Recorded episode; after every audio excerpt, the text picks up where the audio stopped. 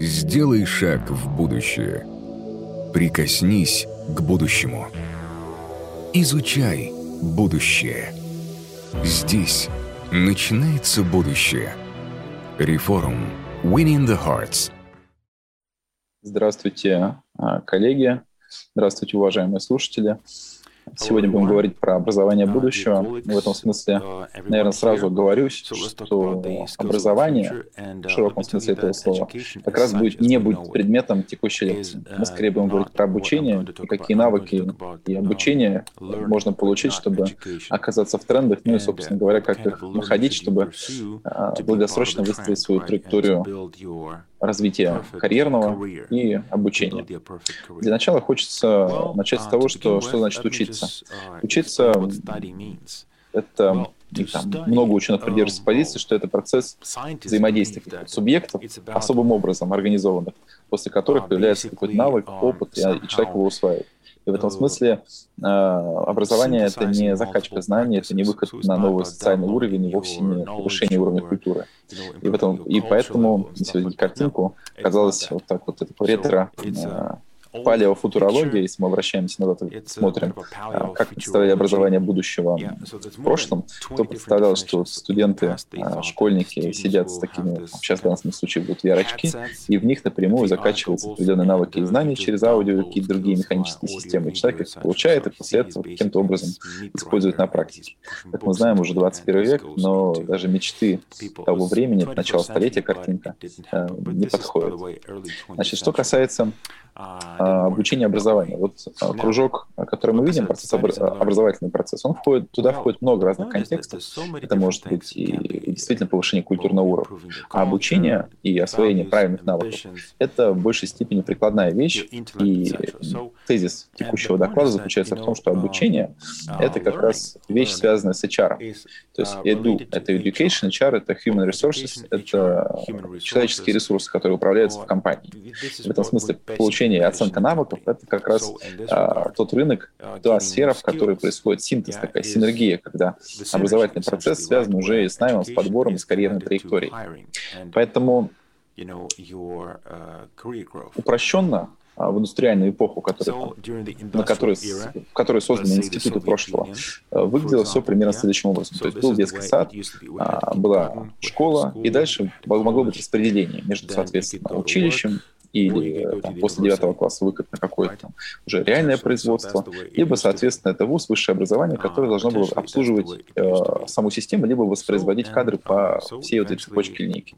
Ну и, соответственно, там заказчиками, если мы говорим про Советский Союз конкретно, э, могли быть там Министерство обороны, какие-то профильные заводы, могли быть какие-то министерства и так далее, и так далее, и так далее. В этом смысле индустриальная эпоха каким-то образом в плановом системе встраивалась. Но мы живем э, немножко в другую эпоху, и вот эти вот целевые наборы распределения, которые были в прошлом, были разрушены, потому что было разрушено а, многие производственные цепочки, и сейчас а, человек сам должен принимать решения относительно своей собственной образовательной траектории. Поэтому это было вот так, и мы должны понимать, что большинство институтов и большинство институтов в широком смысле, как организаций, работают именно до сих пор по индустриальному принципу. Сейчас а, мы все говорят, что есть такое понятие, как клиповое мышление, клиповые а, там, сознания, клиповые какие-то технологии. Вот в этом смысле образование тоже становится клиповым. Довольно сложно отследить и создать какую-то ровную траекторию для одного человека, или даже для группы людей, тем более. Потому что зачастую все, как говорил Пушкин, научились чему-нибудь и как-нибудь. И в этом смысле происходит конкуренция между разными большими системами, такими машинами. То есть машина школьного образования, машина компьютерного навыков, машина частных школ, тренингов, дистанционных образований, курсов, того, что ты посмотрел на YouTube, высшего образования и так далее. И в этом смысле это огромное такое облако тегов, на которые в итоге появляется человек. И ключевой вопрос, который нужно задать вообще человеку, который находится в таком образовательном окружении, это на какую базу ложится процесс. То есть одно дело на э, там, новые методики частной школы тренинги ложатся на одну культурную базу. Другое дело, когда они ложатся на другую и ценностную базу. И в этом смысле ключевой вопрос, а, из каких а, позиций, из каких ценностей исходит субъект образования. Субъектом образования в данном случае является уже не институция, а человек, то на какую базу, на какую человеческую базу ложатся все эти возможности. А в сути получается, что если человек становится центральным звеном всей этой системы, то именно в зависимости от ценности человека, от его культурного уровня, от его, а, скажем так, определенных привычек и возможностей возникает тот или иной образовательный трек. А все это облако тегов в виде новых методик тренинга, дистанционного образования, всех этих смешанных моделей, в том числе там, потребления контента на YouTube, да, это все уже становится инструментами, а не процессом. И в этом смысле, в зависимости от базы, от ценностной базы, возникает совершенно разные траектории. Например, работа прокариата, когда человек может постоянно повышать квалификацию, новые осваивать навыки, но, например, за пороги определенной, определенного дохода он никогда не выйдет. И это большая проблема для человека. Но, с другой стороны, ему всегда будет жить интересно, будет поменять за жизнь там 10 профессий, хотя, по сути, будет заниматься все время какими-то подработками. То же самое касается, например, фрилансеров. Это же касается и предпринимателей. То есть фактически а, настолько большая вариация, что возможности, которые ложатся на образовательный на, на человека, что он а, становится субъектом деятельности, а не объектом. И основной тренд, который мы говорим про такое качественное образование, про то, чтобы человек действительно мог построить свою долгосрочную траекторию, оказаться в вершине вот этой вот пирамиды распределения, не оказаться ни в коем случае в а, прокариате, так называемом, а оказаться человеком, который обладает большими ресурсами, возможностями, может как-то самореализовываться в большом смысле, то это фактически HR. Это совмещение корпоративных практик по подбору персонала вместе с образовательным процессом. Предпосылками для такого подхода является следующее. Фактически с детства многие уже, молодое поколение, имеют цифровой след. То есть известно фактически поведение человека, его ценности со школы.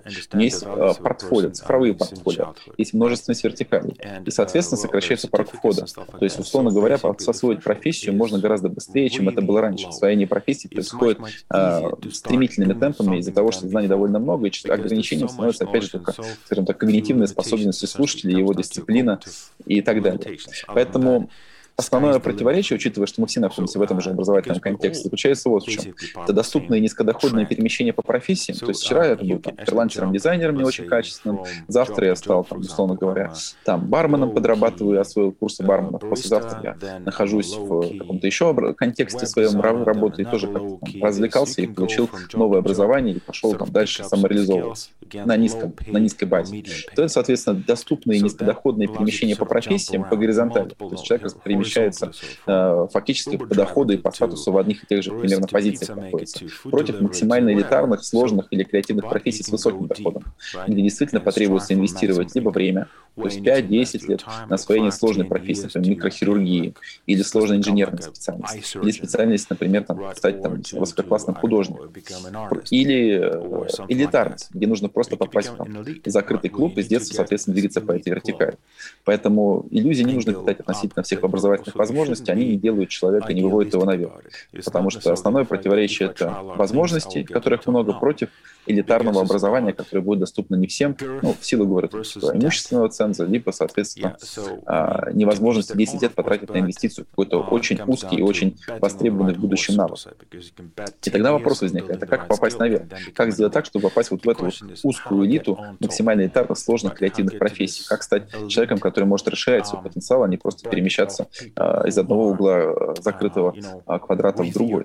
И в этом смысле есть три основные инструмента. Это классическое образование, которое с 19 века вряд ли сильно изменилось, и в этом смысле классическое образование, я говорю, если школ, да, там, это медицинское образование, это э, образование в закрытых школах на Западе, это критическое мышление, это не пытаться, второй инструмент, э, думать, что если я, например, свою профессию, которая находится в тренде, то долгосрочно у меня что-то изменится в плане дохода, и я попаду наверх пищевой вот этой вот цепочки. Да. И третье — это э, ставка на долгосрочные прогнозы рынка. То есть сейчас уже известно, какие технологии будут востребованы через 5-10 лет. И нужно обладать серьезной волей, серьезным намерением, чтобы долгосрочно вкладываться в эти тренды. Из всех можно добавить было четвертый пункт, это, в принципе, родиться серебряной ложкой во рту и сразу попасть в закрытые клубы, но, к сожалению, для массового такого потребителя это мало, ну, образовательных услуг а, маловероятно. Я в этом смысле говорю людей, которые не имеют такой возможности, потому что я думаю, что вряд ли они участвуют в таких вебинарах, в принципе, знают, как у них сложится карьера, начиная с школы там в Итоне, в Англии, заканчивая там Гарвардом и каким-то таким а, образованием в будущем. Поэтому вот критическое мышление, классическое образование сталкивается на долгосрочные прогнозы рынка. Что такое критическое мышление, разбирать, я думаю, не стоит в данной презентации или классическое образование. А вот что такое долгосрочные прогнозы рынка, есть ну, потрясающий инструмент, называется а, значит, кривая Гартнера. Она находится в интернете, каждый год обновляется. Это некий цикл развития технологий. И выглядит она сначала как растет по экспоненте, то есть есть определенный спрос, который постоянно форми формируется некими экспертами, спросом интернете, трендами.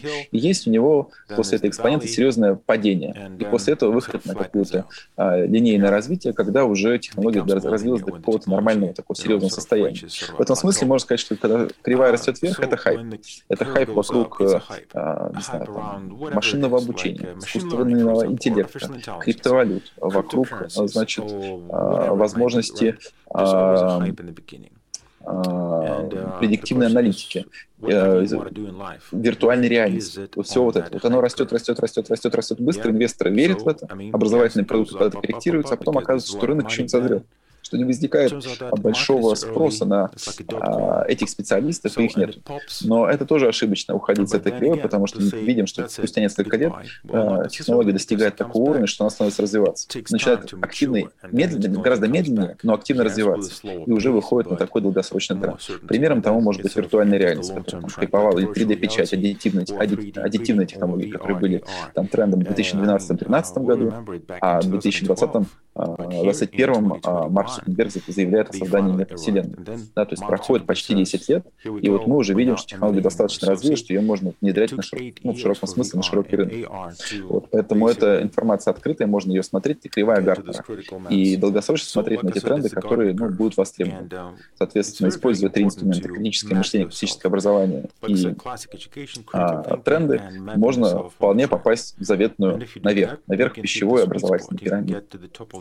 А, вторым и не менее важным шагом после того, как вы изучили тренды, нужно понимать, что рынок и образование всегда находятся в небольшом противоречии. То есть рынок всегда э, впереди от образования. Образование помогает и обучение а, решать какие-то задачи вчерашнего дня. Однако это противоречие снимается следующим образом. Дело в том, что рынок точно так же понимает, что долгосрочно есть борьба за кадры, а кадры и люди — это на самом деле капитал в современном мире. То есть человек — это и есть капитал, который можно каким-то образом утилизировать, который может как раз добавить, который создает, создает добавленную стоимость, за счет чего бизнес выживает.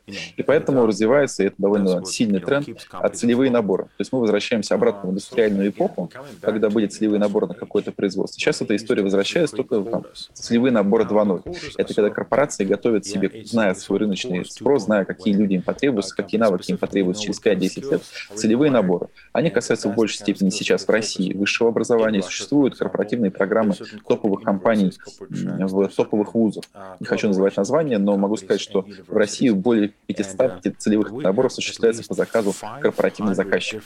То есть не просто, например, Data Science, а Data Science какой-то промышленности или искусственное зрение, а, вот могу сказать, там, металлургические технологические компании, чтобы оценивать, например, качество руды, что рано или поздно это геологоразведкой занимались, например, роботы. И это долгосрочный тренд, и компании вкладываются. Такие целевые наборы, если говорить 500, тоже довольно легко ищутся.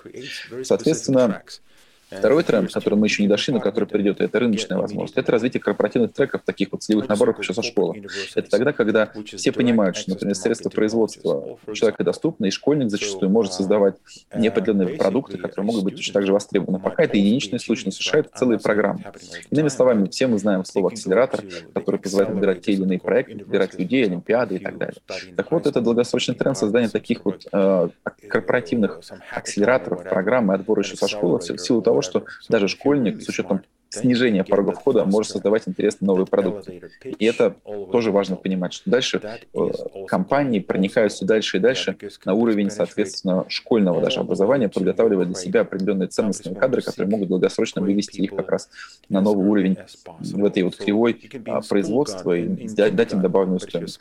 Ну и развитие внутренних университетов. Зачастую задают там большой вопрос, стоит ли идти в классический университет, если зачастую есть крупные компании, которые создают свои мега-машины, мега корпоративные университеты, которые заранее уже готовят кадры под рыночные условия. И корпоративные университеты отстают от рынка гораздо меньше. Да, здесь есть проблема фундаментального образования, что, возможно, они не дают такую фундаментальную базу, которую стоило бы получить, чтобы корпоративный университет лег, да, лучше на нее. Но, тем не менее, если мы говорим про прикладные вещи, то после классического образования, гимназического, университетского, стоит обращать внимание на возможность обучения в таких корпоративных университетах, будучи сотрудником, либо, возможно, некоторые университеты уже делают открытые программы просто рынка, а потом уже отбирают себе их на, на работу. Спасибо большое за внимание, коллеги. Это все, что я хотел сегодня сказать. И благодарю вас за возможность меня... Точнее, благодарю, что у меня есть возможность было рассказать свое видение этой истории. Надеюсь, есть какие-то вопросы, я готов на них ответить. Николай, спасибо большое за выступление. У нас много вопросов от э, зрителей рефорума, и у меня будет от себя несколько вопросов. Давайте начнем с моих. Э, внимательно смотрел вашу презентацию. Вы говорили про важность классического образования. Сразу в голову приходит какой-нибудь царскосельский лицей современности. Есть действительно у нас сейчас и в России, и за рубежом такие элитные школы, но, как мне кажется, надо признать, что в большинстве э, современных школ не дают хорошего классического образования. И ну, чувствуется, что современные дети, поколение вот digital natives, часто плавают в каких-то вопросах знания классической литературы, философии и так далее. Как с этим бороться, как э, сделать так, чтобы твой ребенок получил все-таки это классическое образование, если у тебя не очень много ресурсов и денег.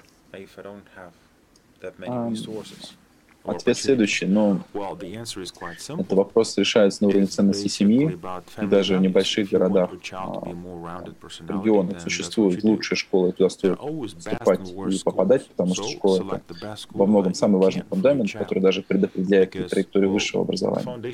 Но есть и, скажем так, digital, скажем, такие тренды, когда мы понимаем, что лучшие учителя, в частности, есть проекты там, дистанционной школы, можно их смотреть, они есть частные проекты. Я бы обращал внимание больше на частные проекты, проекты могут получать дистанционное образование в таком формате, в онлайн.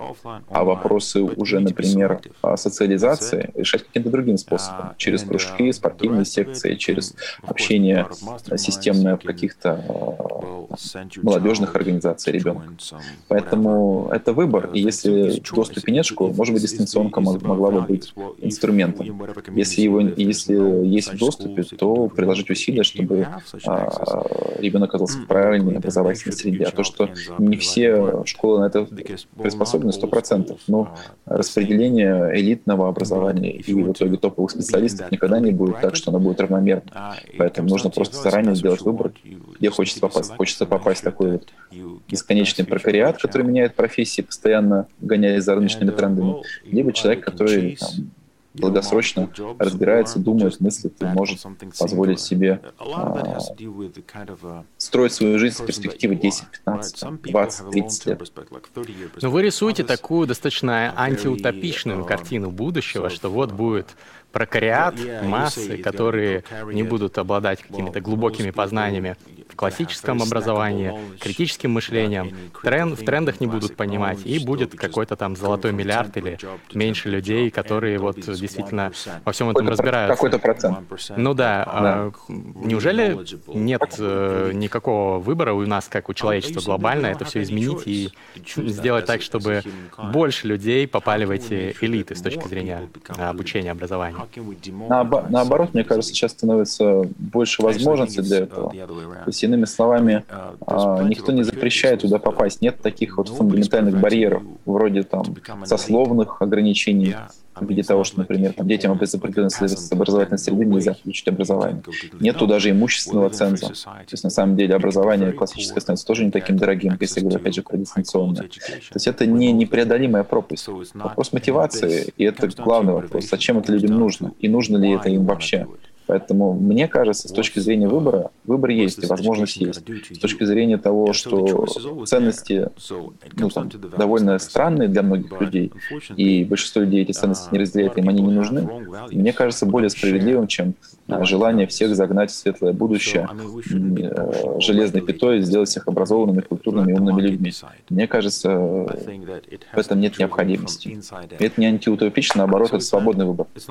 Ну, просто иногда кажется, что несмотря на то, что вроде бы выбор есть, но все-таки сословия формально упразднены, но де-факто неравенство у нас в мире нарастает, и, э, ну, в том числе имущественной, в том числе в доступе к образованию, да, можно сказать, любой может поступить на бюджет в МГУ, МГИМО, любой топовый э, вуз, но по факту это делают э, либо какие-то очень талантливые дети, либо дети, у которых э, родители вкладываются в их образование, нанимают им репетиторов и так далее, а таких далеко не большинство, а очень маленький процент. Да, да так и есть, но происходит не сословный, а, не сословное разделение людей на какие-то на группы, да, а происходит ценностное разделение. И здесь э, я говорю, что экономические барьеры по получению качественного образования вполне преодолимы. А ценностные барьеры, что для кого-то это кажется ну, второстепенным, да, не таким важным, они, возможно, непреодолимы. И вопрос, нужно ли менять людям там, голову, сознание, сделать, насильно заставить их двигаться в другие ценности, я не уверен, что это правильно. Точнее, я уверен, что это неправильно. Понятно. А скажите, у вас дети есть? Да, да, дочка. И э, сколько ей лет? Пока маленькая, год, и это уже лично, год и два месяца. А я просто, ну, вопрос э, личный, но он касается темы, потому что интересно, какую стратегию по ее обучению вы составили, если уже составили. Поделитесь, если это не секрет. Ну, есть еще более широкий ответ что, я думаю, определенные ценности семьи она сама усвоит, если захочет их усваивать. И в этом смысле стратегию за нее не пишу. А вот то, что ей будет нравиться в процессе, на это я буду скорее просто обращать внимание и из того, что нравится, выбирать, стараться выбирать лучше. Так что никакого долгосрочного плана, как э, чему обучать и как э, обучать ребенка нет. Я просто, исходя из ее предпочтений, буду стараться находить лучшие вариации в смысле качества, статуса, ее таких вот каких-то талантов, которые, надеюсь, у нее, когда, надеюсь, у нее проявятся.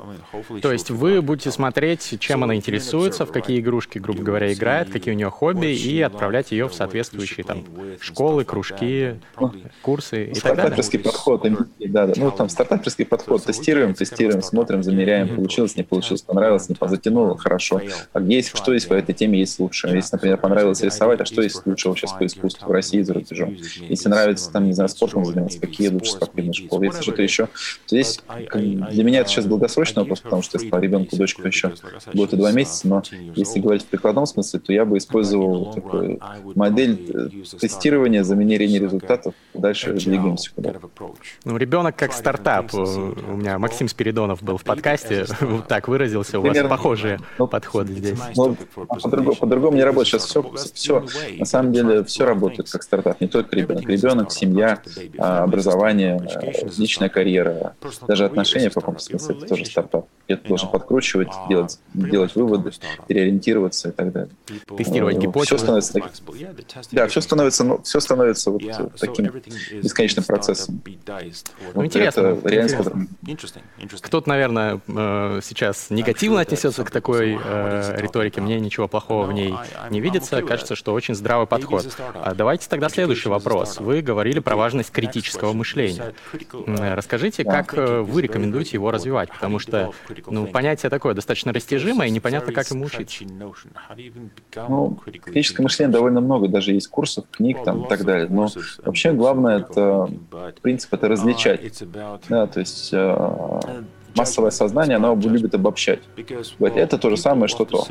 А нужно различать, а то ли это. Если говорить о таком совсем смешном примере, ну, вот, э, пример некритического мышления, это называется там «все воруют», например, там, да, или кто-то там а, коррупционеры все, да.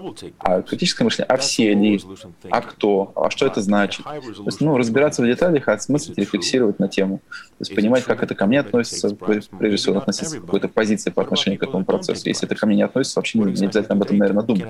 Если они об этом как-то относятся, то, соответственно, ну, анализировать ситуацию на основе фактов, на основе, а не на основе каких-то пропагандистских тезисов. Ну, например, пропагандистские тезисы, что образование разрушено. А все ли разрушено? А есть ли какие-то варианты? То есть это, упрощение — это как раз признак не критического мышления, но задача его упрощать. все максимально, что все плохо, либо все хорошо, все так, либо вот так. Вот это все не критические мысли. И с таким подходом, ну, долгосрочно человек просто окажется ну, в средней выборке. А если смотреть критически, окажется, что вот здесь есть возможность, здесь есть возможность, здесь это выглядит не так, а это работает, наверное, по-другому.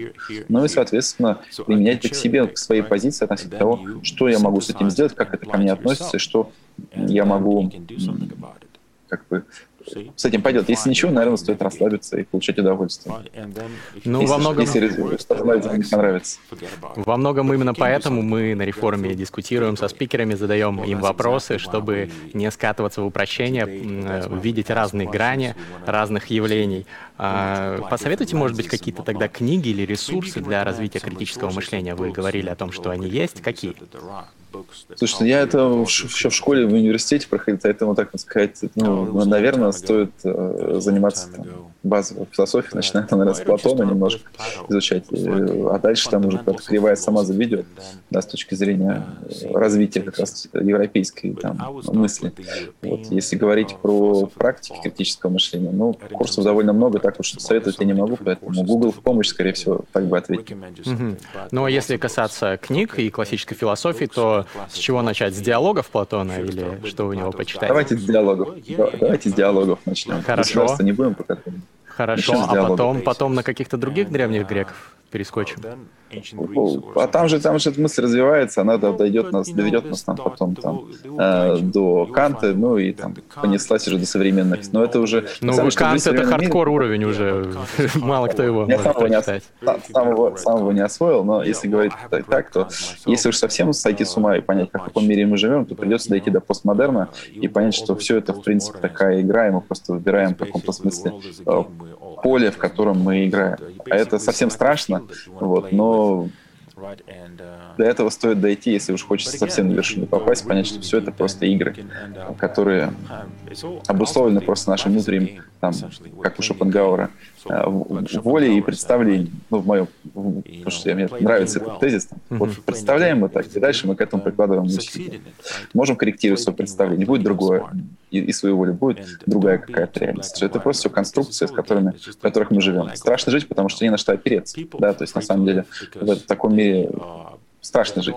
Но, возможно, это и есть какой-то этап эмансипации, взросления э, каждой личности человека и человечества. Когда жить становится сначала страшно, а потом расслабляешься и понимаешь, ну, видимо, такая игра. Ну, или то, что ты вышел из э, своей зоны комфорта, поэтому тебе страшно, а если не выходить, то ничего не добьешься. Да, ну, зона комфорта, я хотел бы сразу, что ее не критически оценивают это слово всегда. Зона комфорта — это не значит, что должно быть некомфортно. Для кого-то выйти из зоны комфорта — это значит, например, а, ну, если человек особенно, например, имеет низкий доход, это позволит себе что-то лучшее. То есть не, зона комфорта не, не обязательно предполагает преодоление и страдания, в смысле там, физические или как бы там денежные. Оно может предполагать наоборот.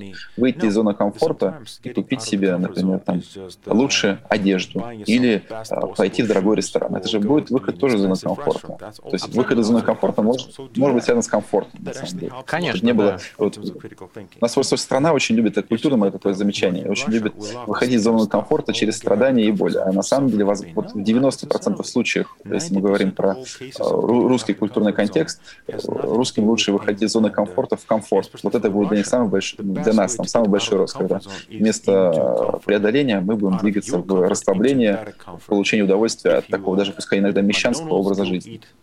Ну, я в фигуральном смысле использовал понятие зоны комфорта, полностью с вами согласен. Многим трудоголикам как раз-таки нужно выйти из их зоны комфорта и поехать отдыхать, вместо того, чтобы продолжать по 100 часов в неделю работать, как Илон Маск потому что не все это могут выдержать и ска- ска- скатываются в выгорание. А, еще тогда... Я свечку не держал. Свечку не держал около Илона Маска. Кажется, он пиарщик больше, чем работает. То есть, то есть ну, не, не верите, да, что он сто сколько-то там часов работает? Да нет. А люди, ну, надо по себе судить так. Не, я не верю. Ну, может, кто-то верит. Ну, не знаю, может, он считает э, сидение в Твиттере тоже частью своей работы, тогда может быть. А, так, следующий у меня вопрос. Вы говорили про кривую Гартнера, прекрасная концепция. Мне интересно стало, а где на этой кривой Гартнера располагается сейчас онлайн-образование? Потому что кажется, на первый взгляд, что ну, сейчас максимальный хайп у онлайн-образования, и если следовать логике этой кривой, то после хайпа стадии идет стадия стремительного падения. Ждет ли нас падение этой сферы. Слушайте, я кривую Гартнера именно в части образования не смотрел, могу прямо сейчас загуглить, это интересный вопрос. Но субъективно, субъективно, мне не кажется, что нас ждет падение. Нас ждет смерть многих форматов у многих компаний, но на самом деле, мне кажется, что уже это стало реальностью, и дальше там будет наращиваться, наращиваться, наращиваться возможности. Хорошо, хорошо. Ну, посмотрим. Время покажет. А, давайте вопросы от аудитории, от наших зрителей. Я вам позадаю. А, первый вопрос. Стоит ли второе образование тоже получать классическим способом в наше время? И там еще были вопросы примерно на эту же тему, о том, что вот я взрослый человек, хочу восполнить недостаток классического образования, что мне делать? Идти ли в университет, там, на факультет философии, может быть, философский факультет, чтобы получить его? Или что-то в таком духе?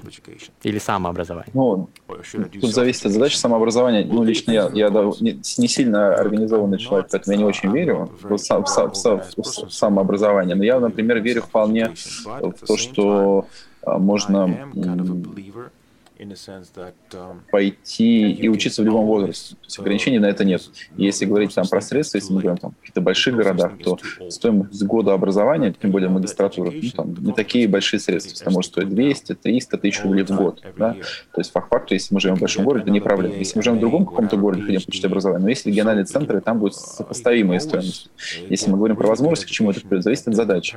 Если задача ну, кардинально пересмотреть свою жизнь, если человек столкнулся с каким-то кризисом, то любая возможность э, расширения социального кругозора благодаря тому, что с кем-то человек будет учиться, э, интеллектуального кругозора благодаря тому, что что-то придется читать, и прикладного, то это может, может ну, повлиять. Если мы говорим про просто увеличение дохода, то классическое образование напрямую с доходом не коррелирует. Да, то есть корреляция между классическим образованием и доходом нет. Это долгосрочная корреляция на, на, там, на, на границе там, 10 и более лет. На границе там, 2-3 года классическое образование не приведет к увеличению дохода. Поэтому, возможно, стоит и классическое образование получать, и еще какую-то новую профессию осваивать. Понятно. Хоро- хорошо, давайте тогда задам еще один вопрос, потому что у нас уже поджимает время. Он будет последним. А какие профессии, по вашему мнению, будут наиболее востребованными лет через пять? Какие навыки, умения для этих профессий необходимо изучить? Вот на таком относительно коротком я, я понял. Я раска... Да, я расскажу историю, она на время очень проиллюстрирует оба вопроса. Я был в Будапеште в 2020 году, в ноябре. И там встретил американца, которому было 23 года. И он рассказывал, что он торгует на бирже, и еще пока образование не получал, его торговать на бирже научил отец, и он будет сейчас учиться на строить а, мосты и дамбы в Голландии. Я говорю, почему? Он говорит, ну, долгосрочно мир, уровень мирового океана повышается, соответственно, спрос на специалистов по строительству дамб будет расти. А раз будет строить, расти спрос на них, то это будет самый востребованный специалист. А лучшее образование по строительству Судан — это Голландия, потому что у них сталкивались с этой проблемой еще там, 400 лет назад. И у них там, в этом смысле самая лучшая инженерная школа по строительству таких сооружений.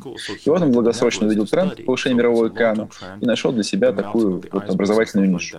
Поэтому ответ, на что лучше учиться. Посмотрите на долгосрочные тренды, что будет происходить с Мировым океаном, с климатом, там, с э, человеческими отношениями, социальными институтами. И спроектируйте свое, свое будущее относительно каких-то глобальных макротрендов на 10-15 если точно не ошибетесь и окажетесь точно в струе там просто спустя какое-то время. Сделай шаг в будущее. Прикоснись к будущему. Изучай будущее. Здесь начинается будущее. Reform Winning the Hearts